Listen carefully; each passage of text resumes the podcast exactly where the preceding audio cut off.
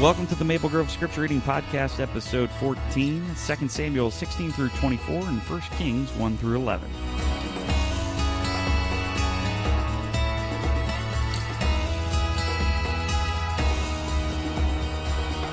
Hey, everybody, and welcome back to the Scripture Reading Podcast. I'm your host, Nick Spencer. Today, we're going to be finishing up with 2 Samuel and then getting into 1 Kings. Last week, we looked at the rise of David's kingdom and the start of its decline. This week, we're going to be looking at the last days of David as well as the reign of his son Solomon. Now, as we get started, I just wanted to point out a short little passage in chapter 16 because as David is away from Jerusalem, he's fleeing his son Absalom. That's kind of where we left it last week.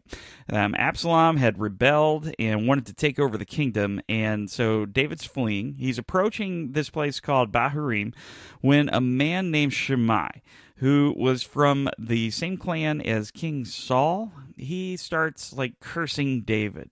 Let me read from verse 6.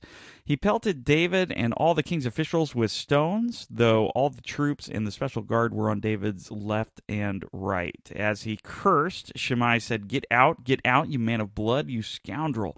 The Lord has repaid you for all the blood you shed in the household, household of Saul in whose place you have reigned. The Lord has handed over handed the kingdom over to your son Absalom. You have come to ruin because you are a man of blood. Now, Abishai, who was with David, he wanted to kill Shimei for what he was saying, but David said this in verse 10. Look, if he's cursing because the Lord said to him, Curse David, who can ask, Why do you do this? David then said to Abishai and all his officials, My son, who is of my own flesh, is trying to take my life.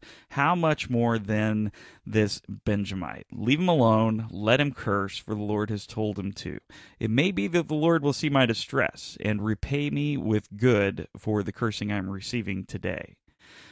Now, Shimei also reappears to David as he is returning to Jerusalem in chapter 19. Again, Abishai asks in verse 21 Shouldn't Shimei be put to death for this? He cursed the Lord's anointed. And David replied, What do you and I have in common, you sons of Zeruiah? This day you've become my adversaries. Should anyone be put to death in Israel today. Do I not know that t- today I am king over Israel? So the king said to Shimei, You shall not die. And the king promised him on oath. Now, I just wanted to take a look, quick look at this passage because it's going to come up again in a little bit. Okay, so David continued to be away from Jerusalem as Absalom tries to become king. And in chapter 18, he prepares his army, David does, and he sends them out. And as they left, he told his commanders to be gentle with the young Absalom for my sake. So he's saying to his commanders pretty much, don't kill my son. Okay, so the armies went out, and Absalom happened to be out and ran across them, and he was caught in the most interesting and strange way. Let me just read this to you. Chapter 18, verse 9 says this Now Absalom happened to meet David's men. He was riding his mule, and as the mule went under the thick branches of a large oak, Absalom's head got caught in the tree. He was left hanging in midair while the mule he was riding kept on going.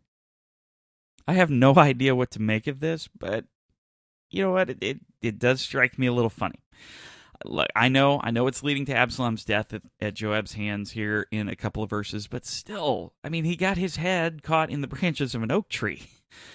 I mean, the only thing that comes to my mind is like a Looney Tunes cartoon or something. I don't know. Um, I, I don't know how this happened. Maybe he was being chased by Absalom's men and was looking back and didn't see the tree. I just don't know. I just thought that that was interesting and crazy. Anyway, Joab is told about this, that Absalom's kind of stuck, and he comes and he kills him by throwing three javelins into his heart. Now, let me talk about Joab for a minute. Joab tended to be a guy who just seemed to get things done. Throughout Scripture, he was incredibly loyal to David and followed his orders, but this time he did what he thought would be the best thing for his king. He killed the person who was trying to overthrow David as king, despite the fact that he was David's son, and David expressly commanded them to be gentle with him. And three javelins to the heart, not what I would call gentle. And it, along with some other issues, would end up costing Joab his life. We see in chapter 2 of First Kings that as David made Solomon king, he tells Solomon to deal with Joab according to your wisdom. Do not let his gray head go down to the grave in peace. And Solomon followed through by ordering Joab to be killed. Now, the first part of First Kings we move from David to his son Solomon as king over Israel. And at the end of David's life, he starts to kind of like settle some debts. As he prepares to die, David gives Solomon the names of those who Solomon should, like, quote unquote, take care of to start his reign. Now, Joab was on that list, as we saw, and then we see another person who was on the list. That's right, it was Shimei, the guy, of course, who we looked at earlier, who was cursing David. Apparently, even though David was awful noble back in chapter 19, he never really forgot about what Shimei did. Let me just read to you from 1 Kings chapter 2 verse 8. And remember you have with you Shimei son of Gera the Benjamite from Bahurim who called down bitter curses on me the day that I went to Mahanaim. When he came down to meet me at the Jordan I swore to him by the Lord I will not put you to death by the sword. But now do not consider him innocent. You are a man of wisdom. You will know what to do to him. Bring his gray head down to the grave in blood. I mean, he tells him that he will know what to do with him, and then he, he's very specific about what he should do with him. And this is the last thing that we get from David. David dies. Solomon begins his reign as king. In chapter 3, we see the Lord appear to Solomon and says that he will give Solomon whatever he asks for. Solomon asks for wisdom, which the Lord grants, as well as riches and honor, because these are things that he didn't ask for. Instead, he asked for wisdom.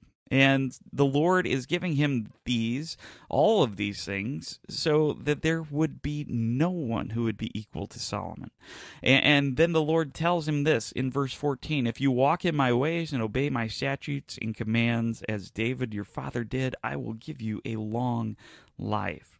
After this, in chapters 5 and 6, we see Solomon plan and build the Lord's temple. It took him seven years to build it, and as you read the details of what's inside, I don't think you can help but be amazed at how lavish and ornate it would have been. In chapter 8, the priests bring the ark of the Lord's covenant to the temple. Verse 10 says this When the priests withdrew from the holy place, the cloud filled the temple of the Lord, and the priests could not perform their sermons because of the cloud, for the glory of the Lord filled his temple. I mean, this is something that we haven't seen since the tabernacle, and I think that's pretty cool. In chapter 9, God consecrates the temple and promises to be with Solomon and establish his throne over Israel forever. But he does warn Solomon that if he or any of his sons ever turn away from God and worship other gods, then God would reject the temple. And unfortunately, that's what we see happen we start to see Solomon racking up wealth like none other, which back in Samuel, we were told that the king should not desire wealth. And then we see Solomon directly defy what the Lord had commanded in terms of wives. Chapter 11, verse 1, it says this King Solomon, however, loved many foreign women besides Pharaoh's daughter, and that was who he was originally married to. But these were Moabites, Ammonites, Edomites, Sidonians, and Hittites. They were from nations about which the Lord had told the Israelites, You must not intermarry with them, because they will surely turn your hearts after their gods. Nevertheless, Solomon held fast to them in love. He had 700, 700 wives of royal birth and 300 concubines, and his wives led him astray. As Solomon grew old, his wives turned his heart after other gods, and his heart was not fully devoted to the Lord his God as the heart of David his father had been. And so, because of, of these 700 wives, um, Solomon starts to build them places where they can worship their God or their gods, and then he also starts to worship them.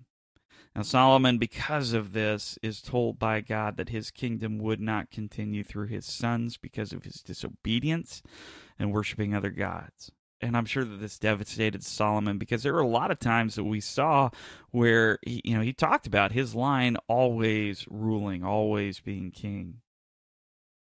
But as we close today, I want to point out one verse that sounded hopeful.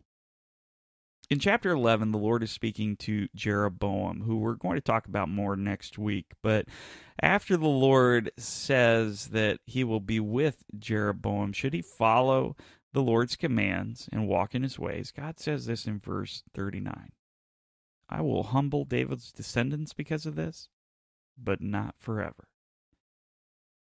I will humble David's descendants because of this, but not forever. I find that incredibly hopeful because as a Christian, I know more of the story than what they would have then. Because I know of Jesus, who was a descendant of David. And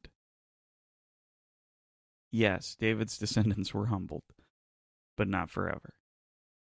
Next week, we're going to continue in the two Kings books, and we're going to see the decline of the nation of Israel. Now, don't forget to continue the conversation from today's show on the episode 14 page at our website, maplegrove.church slash read scripture. Thank you so much for listening, everybody, and we'll see you next week. Thanks for listening to the Maple Grove Christian Church Scripture Reading Podcast. You can find out more information about our church at our website at www.maplegrove.church. You can also follow us on social media at Facebook, Twitter, and Instagram at MGCCBtown. You can subscribe to this podcast on iTunes and the Google Play Store. Thanks again for listening.